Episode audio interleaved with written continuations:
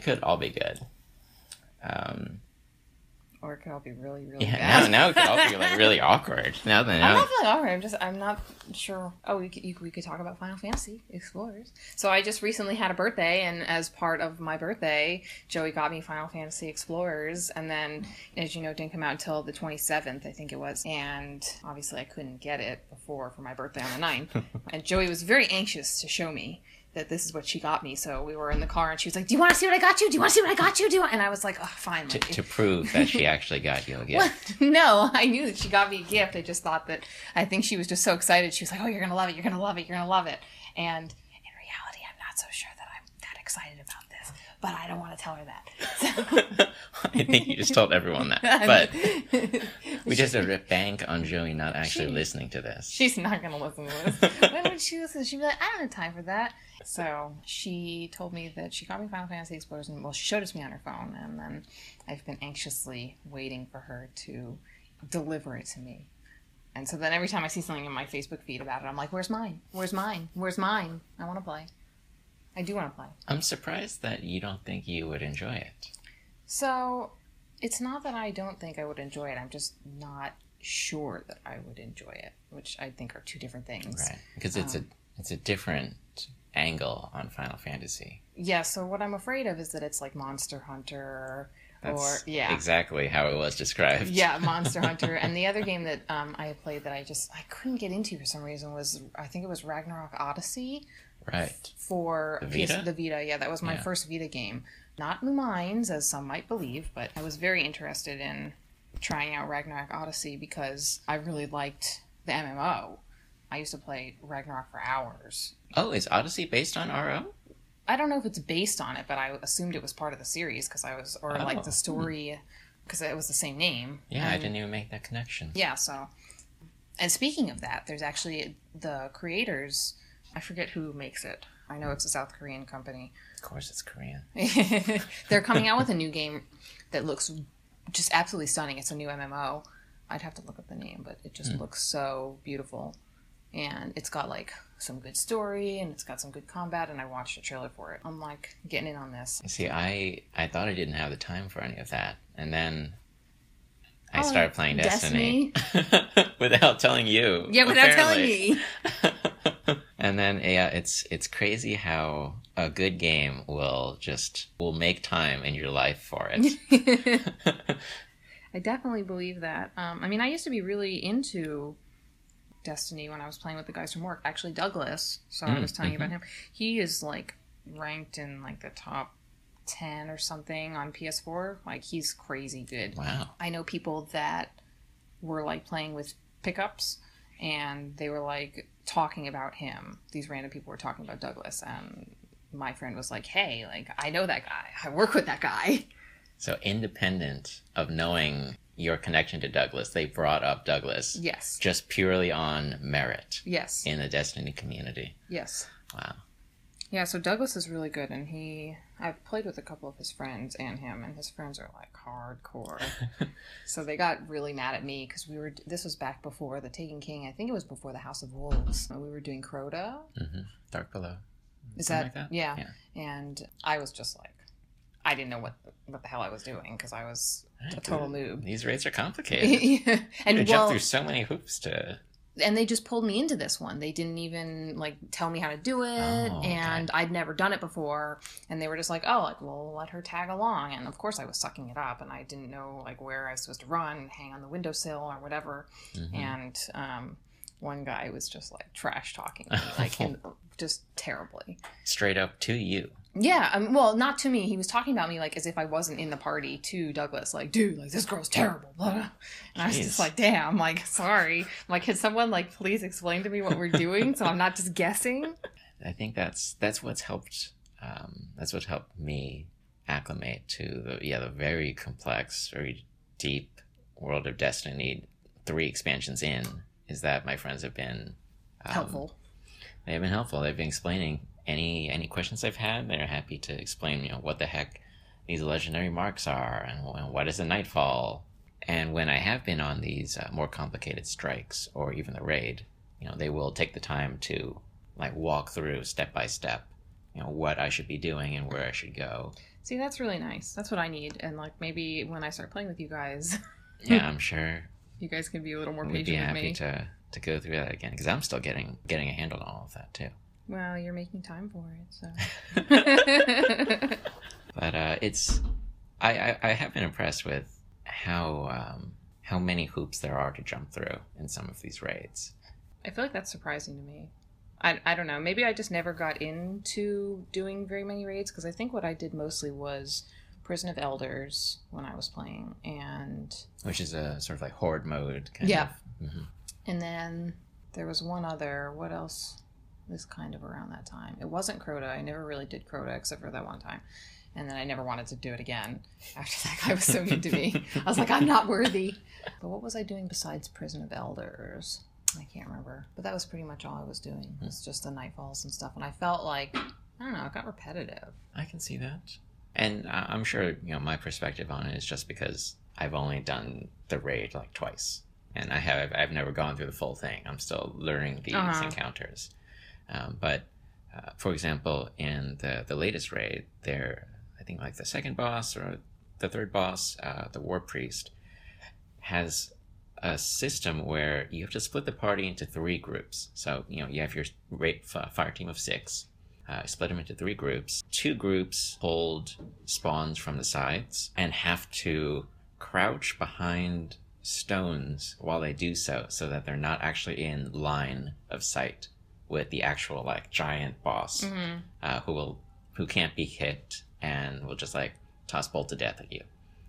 So two groups have to manage groups of ads. They have to deal with occasional heavy enemies, and they have to not hit this one heavy enemy that looks very very similar to the rest.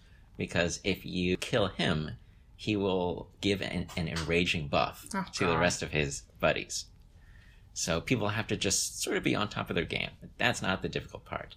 The difficult part is once you go through a few waves of those ads, the group in the center will need to watch for three uh, sort of signal stones, which will light up in a Simon Says fashion. Someone in that middle has to convey the order those stones light up in so that the three groups can step on platforms in that order. Once they do that, as if this wasn't enough bullshit to jump through, the last person to jump on the platform will now get a buff. Only people standing within that aura will be able to damage the boss. Of course, that's not even enough because the boss is still throwing bolts of death at you. So you have to hit the boss in the head with like high powered sniper shots to stun him. And that's not enough shit to deal with either. the person who has the buff also occasionally has to kill ads in order to renew the buff, Re- but yeah, I was not gonna kill them say. too quickly. Otherwise, they're going to get rid of the buff, and then you've lost that damage round. And you only have so many damage rounds before you lose enough cover, and the boss kills you. That's pretty intricate. That actually sounds really fun. I've heard that there's one raid, or maybe it's a, a, a nightfall, where they have like phallic like cylinders that come at you. Do you know what I'm talking about? I confess to no recollection of phallic cylinders. I do not recall. Um, yeah, the guys at work were talking about it, and they were, Oh, of course. and they were just like, "Oh, like these peepees came at us," and we were on and like, this, this, was- they were still talking about Destiny. Yeah. Okay. Yeah, yeah. They weren't talking about the club or anything like that. I mean, you never know what goes on there. Um, but they were talking about it in our Destiny chat room, and they were just like saying it was really hard, and that I guess someone had died or like took a penis to the face, and it was just kind of like the end of that raid. Sometimes you just take a penis to the face. And that and can't do anything. Can't do anything after that you know, some people that's how they like to end their night. with a wipe. well, they're wiping something. I don't know what it is. But yeah, I coming from the like the WoW raid background where there there definitely were hoops to jump through in some of them. Even Not though like this. yeah, but nothing like this. You know, even WoW like had plenty of just like straight burn them down bosses. Yep. Even in the ra- even in the full raid, so you didn't need the full forty four. That was what impressed me. Destiny also has the burn them down bosses, but you know, I, I wanted hoops to jump through, and and I got them. Well, good. I mean, you're kind of selling it to me to get back into it uh, since I stepped out for a little while. And I haven't really been making much use of my PS4 at all. But Destiny was really the first time that I played my PS4 more than an hour or two. because there really haven't been that many other games that I've been that interested in. I played Knack for a little while, and then that got really repetitive. And then I tried Killzone, but I couldn't get into it. I know. I've always heard positive things about Killzone, and especially as a Sony exclusive. But right. It never caught me. You know, I played it on the Vita. You know, Killzone Mercenary. Mhm. That was okay. I mean, like, it, it would be a fine game if there were no other first person shooters ever, but there are. if there was no other competition in the genre, and this was the only game It in would that be fun. I guess so. but no, I just, I can't. I tried to get into it. And it's certainly beautiful. I mean, when I played it, I mean, I was Definitely. I blown away by the graphics. But there are a lot of other games I'd rather be spending my time on. hmm I think what's something about that I've liked about Destiny is that it, it has that sort of Bungie gunplay feel to Yep. it, and that's always been very satisfying for Yep. me. So As I'll- an avid Halo player, I, I can understand that. and as a ex Halo player, I found it easy to jump back into it. Oh, okay, that makes sense. You know, I you know I, I had only really played like Halo 3 Mhm. but that that foundation. you know, Oh yeah, our Yeah. Halo Three back, days. back in the know it was essentially a pre-release for us Halo 3. Yeah. Oh, that's true. A pre-release, as in We- we got it early. Yeah, we what contest was it? The Pontiac contest. The Pontiac contest. well, and I felt so bad because the only reason why I won was because I like Shelly yelled the answer from her room, and I was like typing it in like frantically, and then like I could hear her like, "Damn, I didn't get it," and I was like, "Ah, And then like four of us got it. yep." BU days. The BU days. What was it uh, 18th floor, B Tower, Yep, Warren? Yep. Back in the days when Facebook's had Facebook had groups, and there was like a group for every single floor in Warren and Tower. Right, the groups. And that's how I found every girl that I was ever interested in. I didn't know that. Did you not? I never told you the story? No. Are you kidding me? Really? There was one girl that I had like the biggest crush on. The only time I ever really saw her was in the cafeteria. And I never talked to her. When she was stuffing her face. Yeah, when, well, she didn't stuff her state, her face. She was very dainty. And Bianca and I, ironically, called her Boob Girl because she had very nice boobs. And I say ironically because I'm not sure why Bianca was calling anybody Boob Girl when Bianca was clearly the Boob Girl. she, was, she was she was being generous. I guess she was just Gracious. sharing the love. Yeah. she said, I can't handle all these boobs myself, so I'm going to offload some to this girl. So, anyway, I um, creepily watched her walk out of the cafeteria one day and watched which tower she walked to. And then she, I saw her walk to C Tower, and I assumed, well, that must be where she lives. I enlisted the help of Bianca, and we went through every single floor group oh and oh year God. for C Tower, and then we went through all the girls on every floor, and eventually we found her. And so, so you went through what was it not 18 but like 14 14 floors worth of C tower girls yes, through how many years well, I don't know if it mattered. I guess I'm not sure if the years mattered so much, but we had you know like 14. I mean like three. I don't. I- What did it start on? Four, four Yeah, C, four. five Mhm. C, and there'd be a group for everyone, and we'd just go through all the girls in the group. Eventually, I found her. So And for- you know, i mean just for scale you know with like 20 girls on a floor 40 girls Was it 40 girls on the no, floor? i think i think 20 on a side because the the floors were Girls one side and- girls one uh-huh. side boys Yeah. if we said like 20 girls a floor I mean, even that's 14 floors and we're talking like almost 300 girls. girls Yep. that you looked through Well, With- and then that's for even if you didn't include. I mean, like maybe there were friends of people like on the floors and that didn't actually live there. And I think I found one of her friends first, and then I realized that she was in the girl that I was interested in was in the pictures for this girl's profile. And so then I just went through all her friends until I found this girl, and then finally I found her. you found her through another person's photo Yes. And for uh, it- the creepiness doesn't end here. For whatever reason, I thought that it was appropriate to friend her, even though she had no idea who the hell I was, and I didn't even live in the tower, same tower as her. I wasn't on the same floor as her. Like nothing. There were there were no connections. We had one mutual friend who actually was trying to start a Guitar Hero club at BU, and so I knew him because I was trying to like help him start it. Not in terms of like I was actually helping him start it, but I was like, if you get it started, like I'll be your first member, and like you do all the work. Did you sign the the petition of like the you need like 10 people interested in the club in order to I don't to think make it? so. I'm not sure he ever came to me. I think I just I, I don't even know how I found out about him or why I knew he was starting it, but I somehow someone told me. Yeah, we can totally come back to this one because I have a juicy tidbit for that. Oh, oh well, great. Let's So finish the uh the, the stalker story. Star story. So I thought it was okay to friend her, and I did, and she accepted. I don't know why. She obviously didn't take any internet safety classes.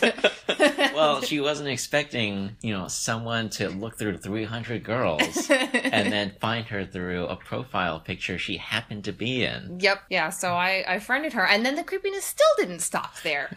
so then I went through all of her interests on Facebook, and I was trying to find something that we had in common. And there was this club that was opening up. I'm not sure if you ever went or even heard of it, but it was called Club Rise. And this was right around the time when they got rid of most clubs being 18 plus. I don't know if you remember that. When we first got to Boston, I think clubs were allowing 18 and over to get in. And then maybe about halfway through, like right around the time when I was turning 21, most clubs were like, okay, we're only going to be 21 plus now. Too bad for all you young youngins. So Club Rise was opening, and they were not only an 18 plus club, but also kind of like an alternative lifestyle club. I don't really know what to call them, but they were like when Bianca and I went.